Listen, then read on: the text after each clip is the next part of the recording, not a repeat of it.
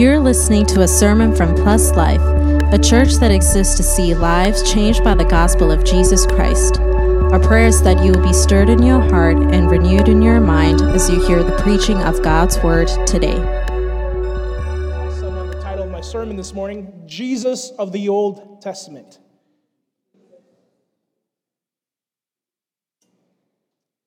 As we continue our study in the Gospel of John, we are coming to the conclusion of John chapter 8. If just by way of recap, because it has been a long chapter, um, we are in the temple with Jesus during the Feast of Booths. This is a great, uh, a big holiday in the Jewish faith, and they're commemorating their time in the wilderness of building tents in the wilderness and following the, the pillar of fire, which is the Lord. And so the, Jesus is at this temple and he gives his great second I am statement I am the light of the world, claiming to be the truth, claiming to be the, the, the, the light that leads people out of darkness, out of ignorance. Yet, despite these claims, we see how the Jews and, and specifically the, the Pharisees don't believe him, they reject him.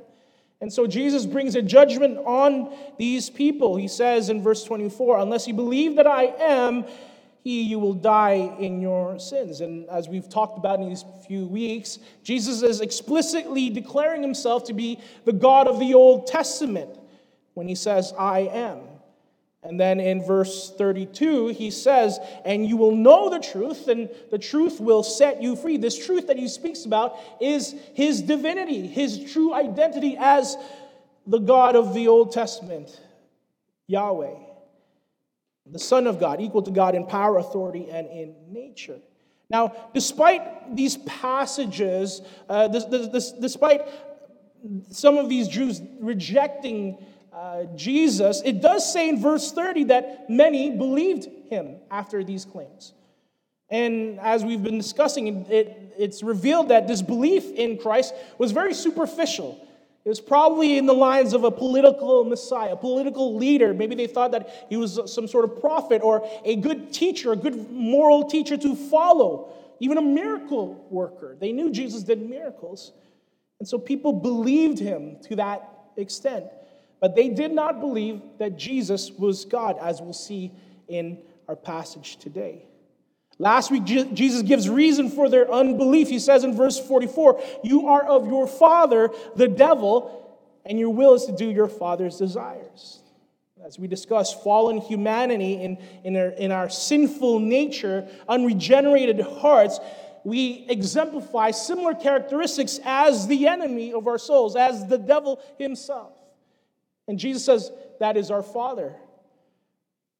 Our, our, we, we exemplify his characteristics in our, our work, in what we do, in terms of our sinful acts, in our will, in what we desire for, in specifically in this context, to suppress the truth of God, to become our own authority over our lives. And of course, even in the word that we hear, oftentimes in our sinful nature, the word that we hear, the, the, the voice that we follow, rather, is not God's, it's the world's, it's the enemy's, it's our own flesh.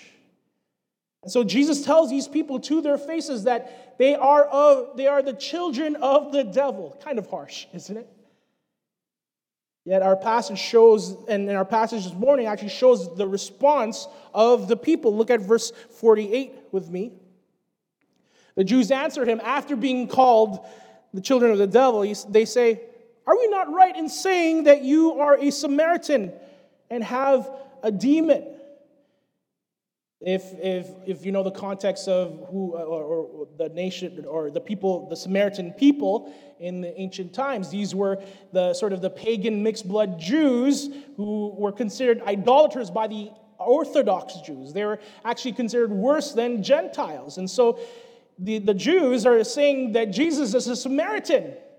You're a pagan you, if you're calling us children of the devil. And then even, they even go to the extent of, of, of saying that Jesus has a demon. It's, it's actually pretty funny because uh, Jesus said, you're, you're the children of the devil. And then now they're saying, no, you have a demon. It's kind of like back in the schoolyard if you say, oh, you're ugly. And they say, no, you're ugly. It's like, okay, nice comeback, right? They were insulted. So they insult Jesus back. And they say that he, he's a Samaritan, he has a demon, and, and they're, they're insulting him dishonoring him, as Jesus talks about in the verse right after. And really, when they call Jesus, uh, when they say that Jesus has a demon, what they're really saying is that you must be crazy. You must be crazy for thinking that you, you are the, the, the, the you are equal with God. That you that, that you're saying that you're that we're the children of the devil and not the children of God. You must be crazy, Jesus. And what follows in our passage confirms even further for the Jews of, of what they think of Jesus. It says in verse 49 of our passage, when Jesus replies, I do not have a demon, but I honor my Father, and you dishonor me. Yet I do not seek my own glory, there is one who seeks it, and he is the judge. And Jesus has talked about this before. But then, what really aggravates the Jews in our passage is verse 51 when Jesus gives a, an absolute statement. He says, truly, truly, truly, truly, in, in biblical context means, or verily, verily, if you're into the KJV, denotes an absolute truth, a, a certain truth, a, a, a truth more true than truth, so to speak.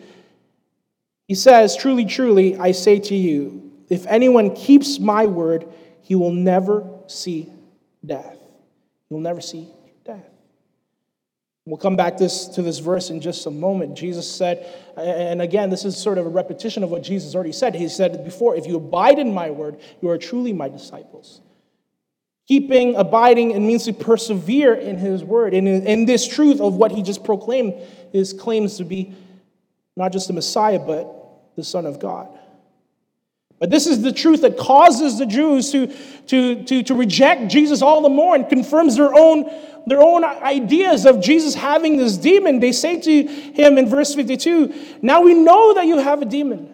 Abraham died, as did the prophets, yet you say, If anyone keeps my word, he will never taste death. Are you greater than our father Abraham who died and the prophets who died?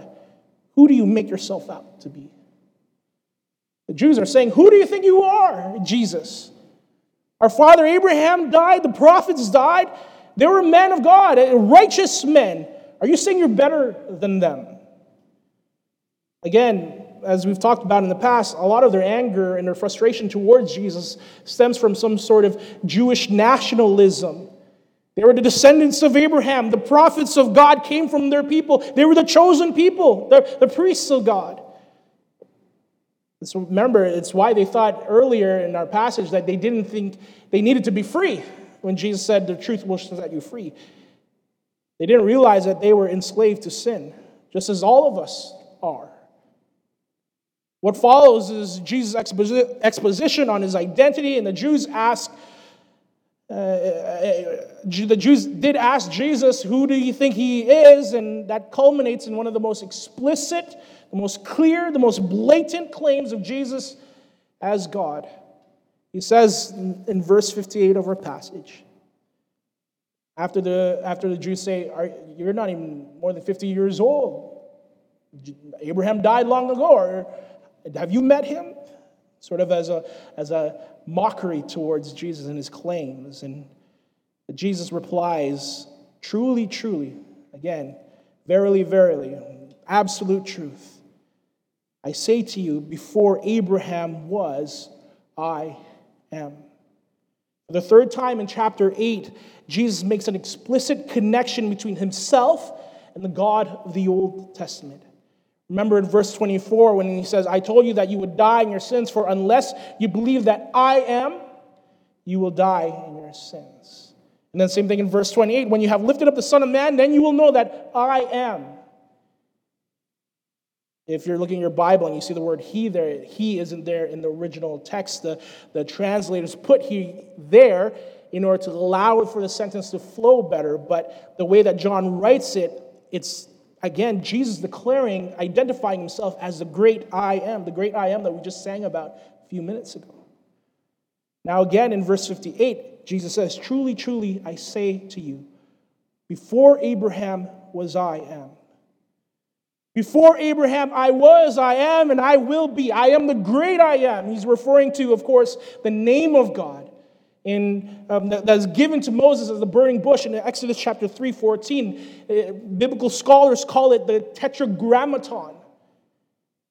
I am that I am, The name of God that was so revered by Hebrew scribes that they could not even consider writing it down and had to write Adonai in its place. That's why, if you're studying the Old Testament and whenever you see the word Lord in capital letters, that's Adonai, and they're always referring to the name of God given at the burning bush.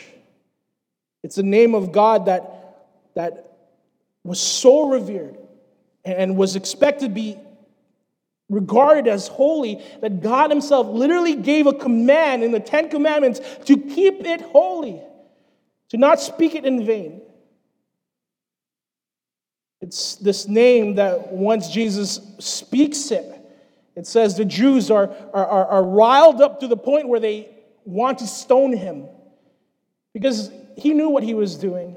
And the Jews knew exactly what Jesus was trying to communicate. Jesus was claiming to be God, Adonai himself. He spoke the unspeakable name, which merited death, even blasphemy. They could not accept Christ's identity as the God of the Old Testament. Now, as much as that was a problem in Jesus' day there at this scene, this presents to us an issue that still persists even in modern day churches, especially in so called seeker sensitive churches. And that is the separation between the God of the New Testament, Jesus Christ, and the God of the Old Testament, Yahweh, Adonai. There's a sort of embarrassment or even fear when it comes to talking about the Old Testament and what God did there in those passages and talking about Jesus in conversation with unbelievers. The unbeliever will say, Well, you tell me that Jesus is all about love and grace and mercy, but the Old Testament, God is so angry. He's so, he's like a tyrant. He's like an evil judge. And I think the believer's response oftentimes is, well, let's only talk about the New Testament then.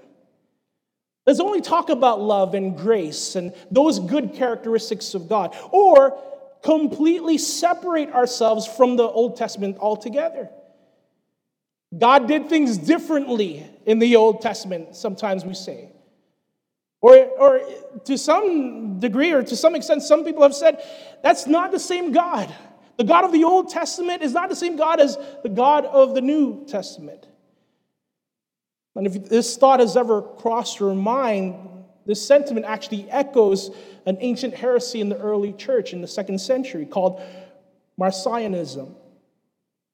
Marcionism is the belief that the Old Testament God is completely different, a completely different entity than the New Testament God.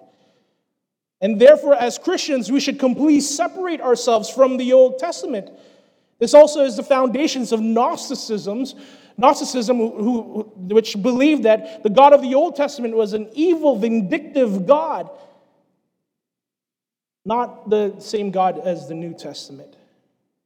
And if you're thinking, like, well, you know, what, what's going on? Like, I've never heard this before. Well, there's prominent preachers who preach this too.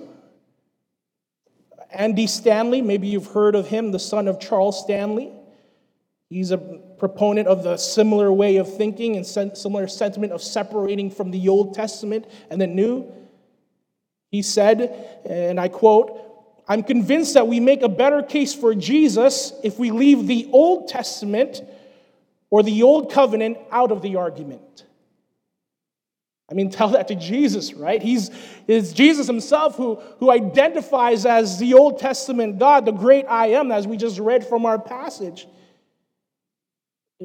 Again, in this conversation with the Jews, Jesus could have left out the Old Testament just stuck to the, you know, God loves you, I'm here for you, I want to forgive you, all the good stuff. But it's He Himself who brings up the connection to the Old Testament.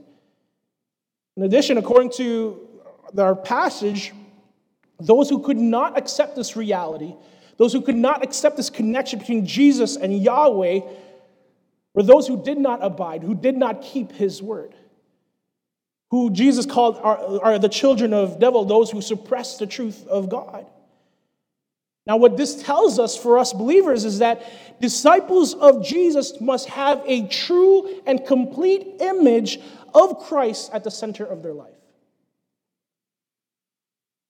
Yes, Jesus is loving, but he's also wrathful.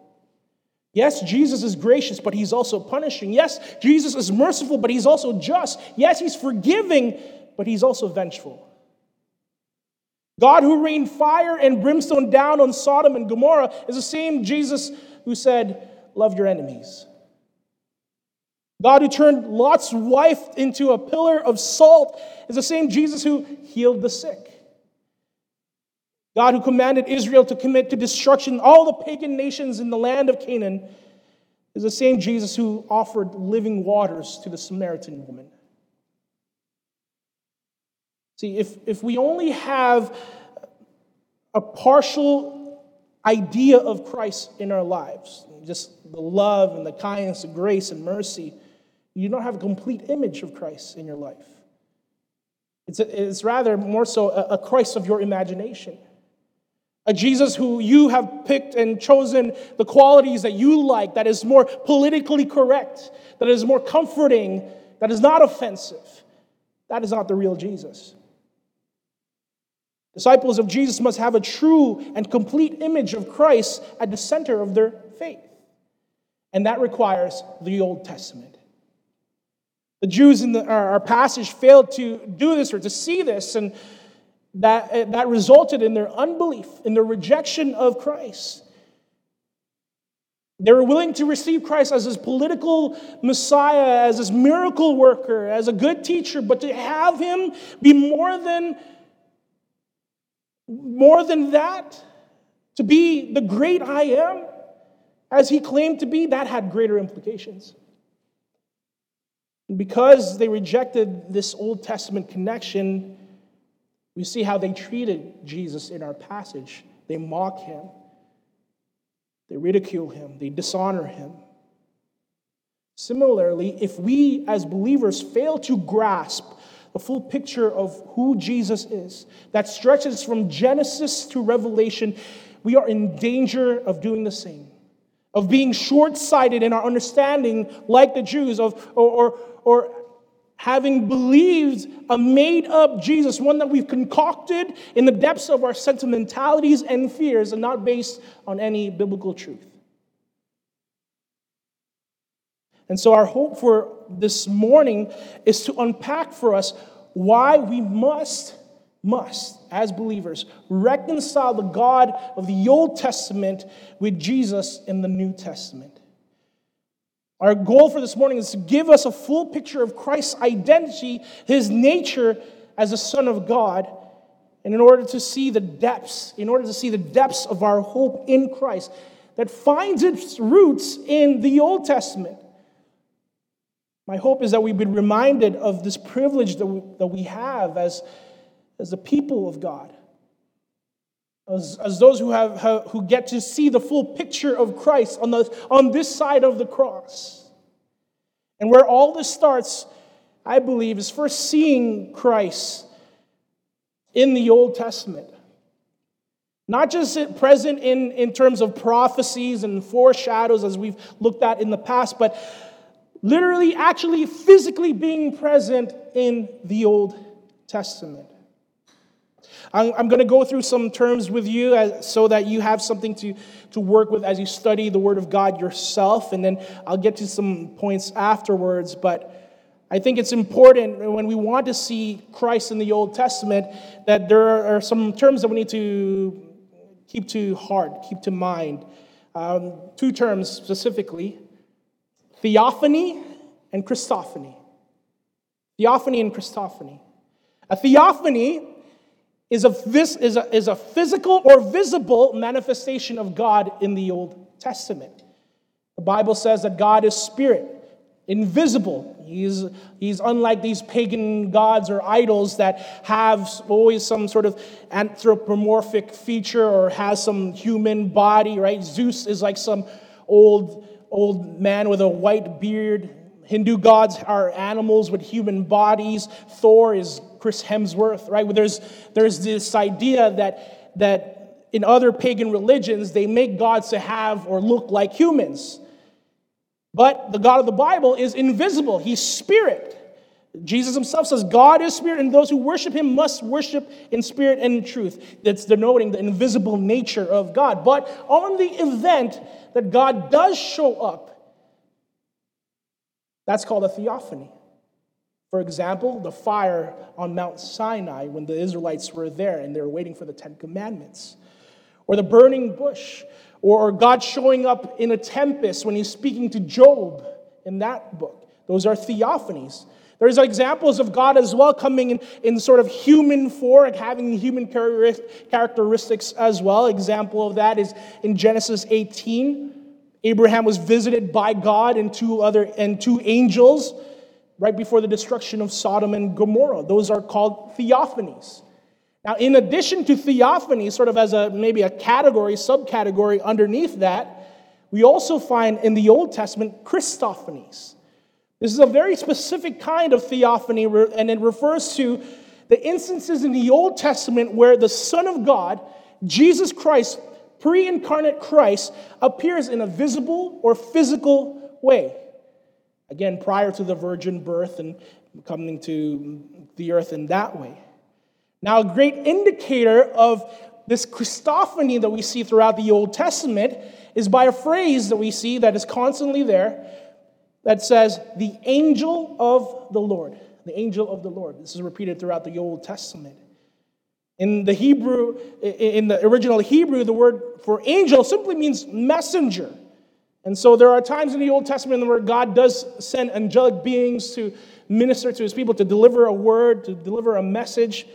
Whenever you specifically see this phrase in the Old Testament, the angel of the Lord, the angel of Adonai, capital L O R D, it's speaking about a very specific messenger.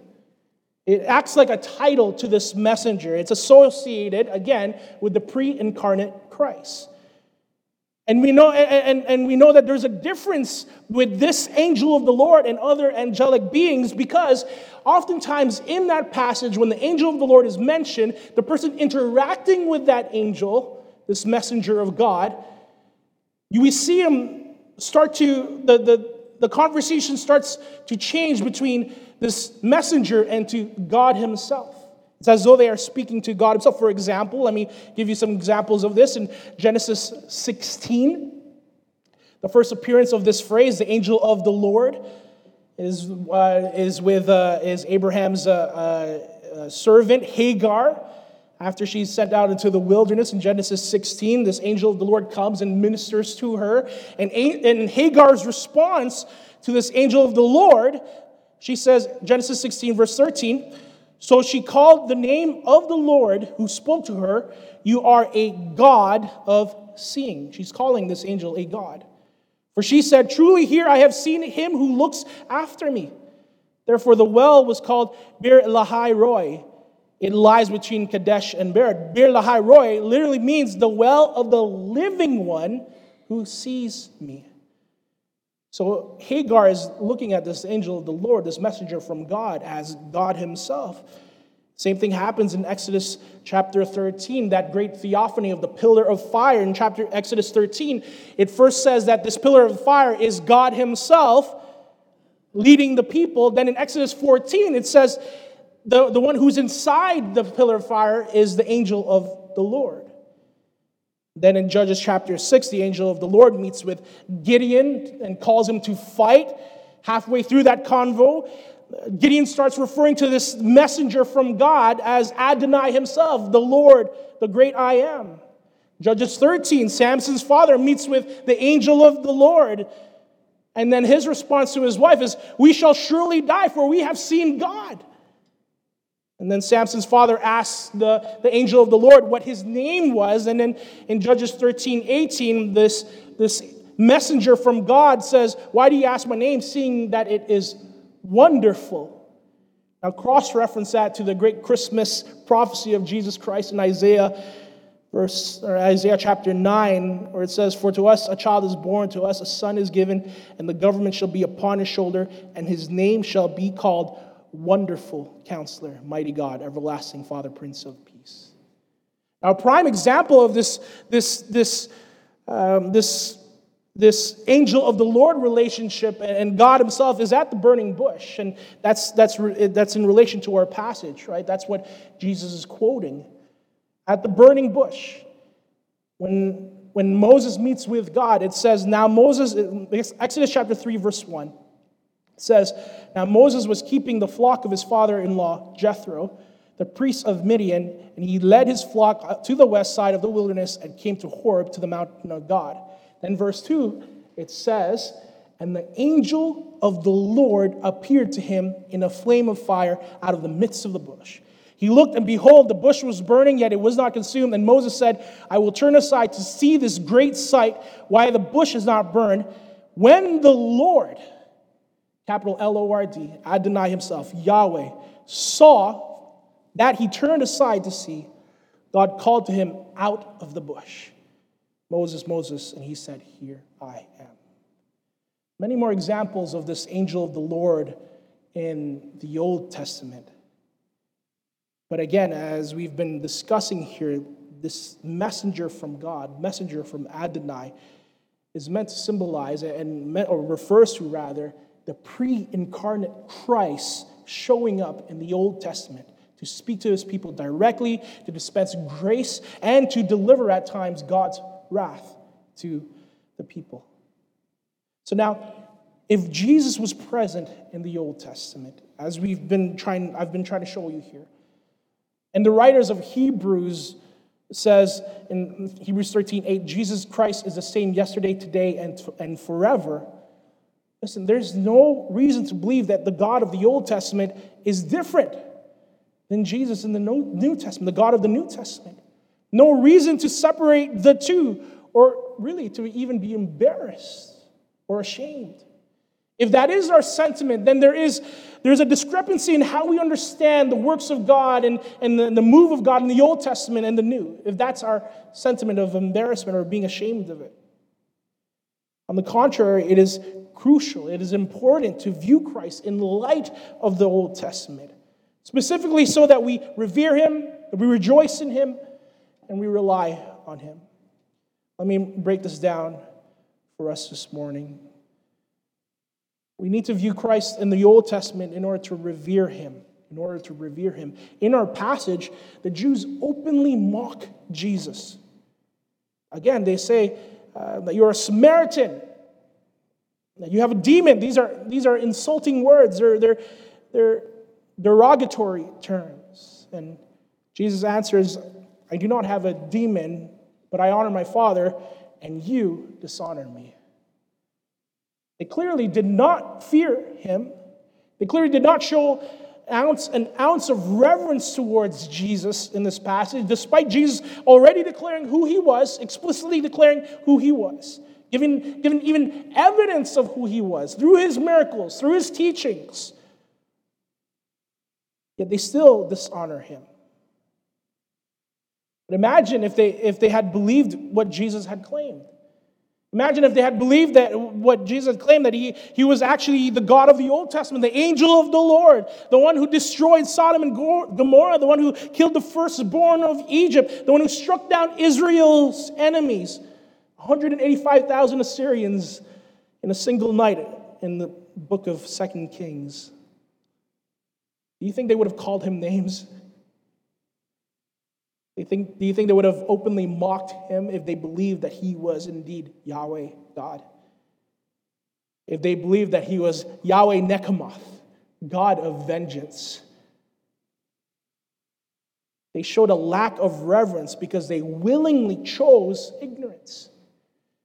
They willingly chose ignorance. Despite, again, the information given to them, despite the evidence given to them, by Jesus himself. The guy who healed the sick, the guy who, who calmed the storm, the guy who turned water into wine, the guy who cast out demons. Despite all of that, they still chose ignorance. They still chose irreverence. Well, maybe, you know, they, they need to learn from experience, right? People usually fear something after they learn from experience. You know, a kid touches a stove and, and then they won't touch it again because they've burnt themselves, right? Not That's not the case every time. You know, I've, I've been watching, uh, maybe you've watched this on YouTube as well, this guy named Coyote Peterson, right? This guy who likes to get stung by wasps and bitten by ants and stuff for science, of course. And, you know, after watching his videos, I don't need to experience how it feels like to be stung by a tarantula wasp to know that I don't want to be stung by a tarantula wasp. I learned from his experience. I'm, I, because that's because I'm, I'm willing to accept his experience as factual, as truth. Reverence should have naturally come from Jesus declaring himself as the God of the Old Testament. After Jesus declares that, after Jesus draws that connecting line from himself to the burning bush, reverence from these people should have come naturally. The reality is, despite having that info, even having this personal experience of, of, of, Jesus himself, they chose ignorance. And the truth is, sometimes we can be like that as well. Christians can be very irreverent towards God. Maybe it's because of the grace that we have been lavished with, or the love and the forgiveness that we have come to know and come to take for granted sometimes. We can be very irreverent towards God. Sometimes we use grace as a license to sin. You know, if, if your interactions with God in your, in your prayer life, in your walk, is super casual. You know, Jesus is my homeboy. That's irreverence. You're talking to, as we just sang, the holy, holy, holy God, the God of the universe, the God of the Old Testament and the New.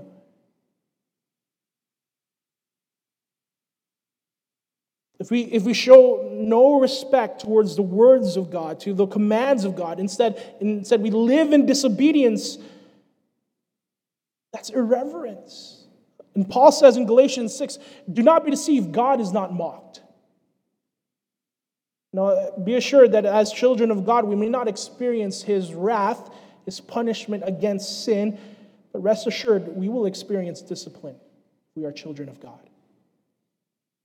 Paul says in Philippians chapter 2 verse 12 to 13, "Therefore my beloved, as you have always obeyed, so now not only as in my presence, but much more in my absence, work out your own salvation with fear and trembling.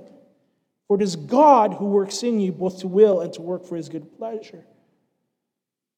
The idea of fear and trembling here is that reverential fear stemming from knowing that the holy, holy, holy God is working in and through us for his good pleasure.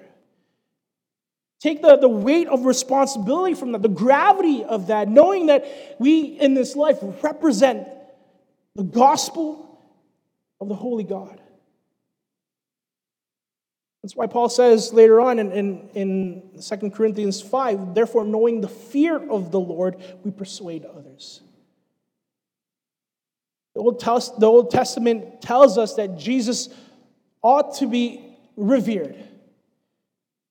If we accept that Jesus is the God of the Old Testament, that it tells us that he deserves all the honor and all the respect.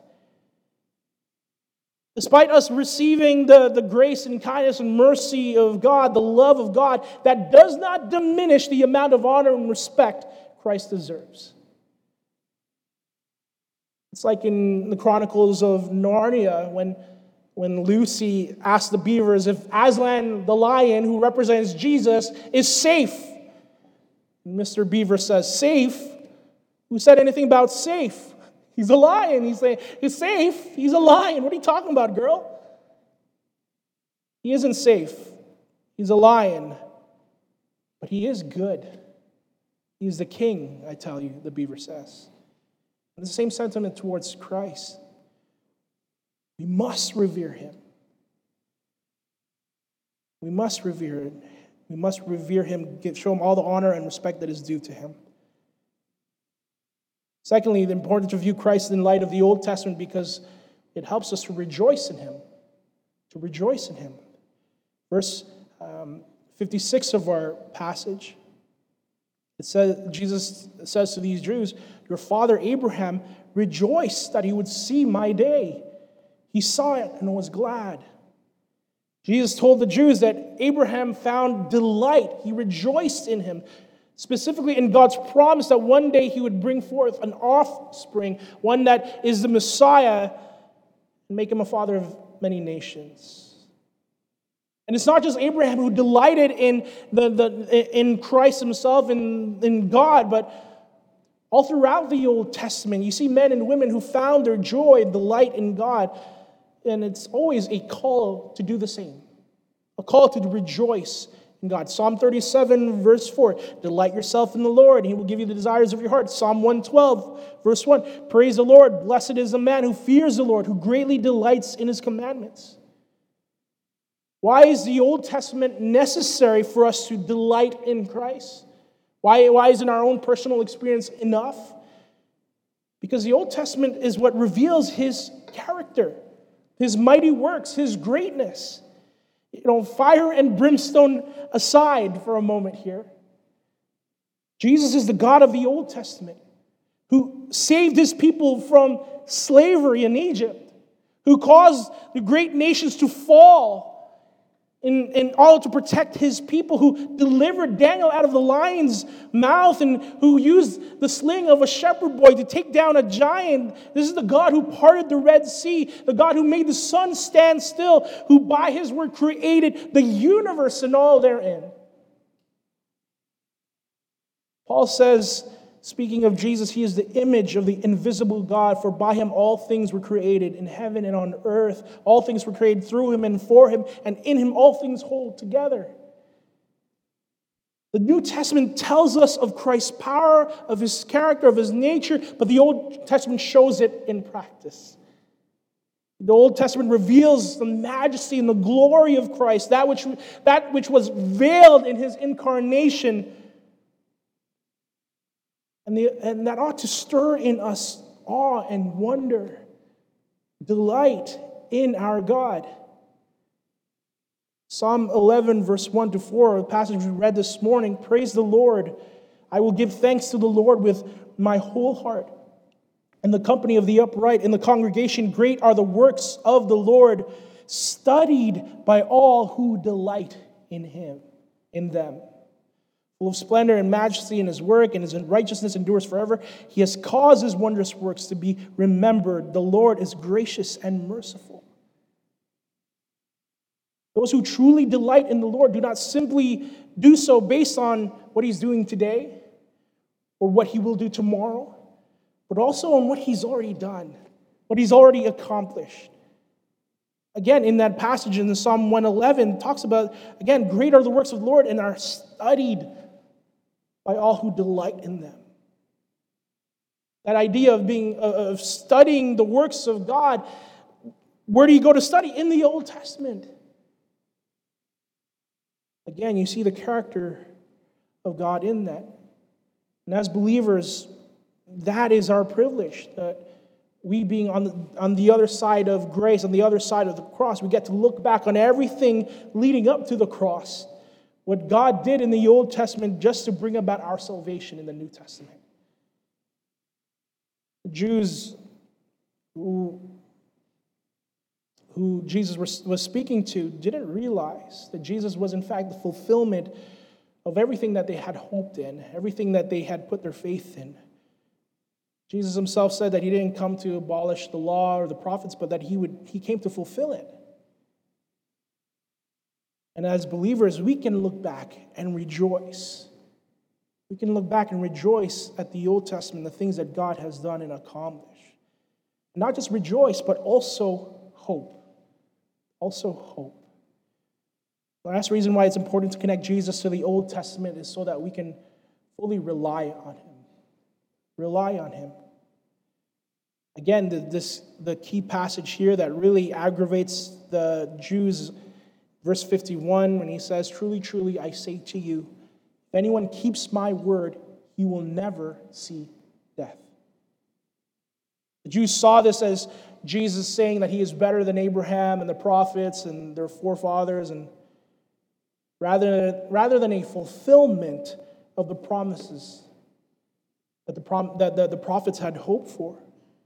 Peter calls our salvation the thing in which the prophets prophesied about and searched for, and in which the angels longed to see, long to look. Jesus said that again that he didn't come to abolish the law or the prophets, but to fulfill it. See, in Christ do we find the fulfillment of all of God's promises from the Old Testament. The promise of regeneration that he would turn hearts of stone to hearts of flesh so that we might do his will is fulfilled in Christ. The promise of knowing the truth and, and, and truly knowing what is true is fulfilled in Christ. The promise of God's kingdom coming to be established and destroying all, the, all, the, all of man's kingdoms is fulfilled in Christ. The promise of God's presence. The Jews in the wilderness, during their time there, asked, Is God with us? They asked Moses, Is God with us? And Jesus' literal name is Emmanuel, God with us. The promise of forgiveness, freedom from sin, the promise of resurrection, victory over death, all of it find its anchor in Jesus Christ, a fulfillment in Jesus Christ. And listen, what the Old Testament does is, is not just tell us of the promises of God, but again, as we've talked about, shows us those promises at work. It shows us the faithfulness of God to keep his promises. It shows us his patience, his long suffering towards his people. It gives us evidence that despite our, our, us falling short, our, our unfaithfulness, he remains faithful. It shows us who we can rely on. I mean, you know, like all of you, I'm not perfect, and I, I know I don't know about you, but there are times where, where I fall short, and and and I think about, you know, I, I wonder if God's ever going to say, you know, Ian, I'm done with you. Now I'm fed up with you. I, I'm done. My patience has run thin. I'm done with you. Yet when I look at the story of Israel and I see God's patience towards a rebellious people from generation to generation, despite their idolatry, despite their wishy washy faith, despite their legalism, despite them rebelling against God, God remained faithful to them. God loved them. And I can't be, help but be reminded of God's grace and patience and love towards me. The Old Testament is there to show you who you can rely on. That the one who said in our passage, passage, truly, truly, I say to you, if anyone keeps my word, he will never see death. But the one who said that is faithful and true, is telling the truth, and will keep his word.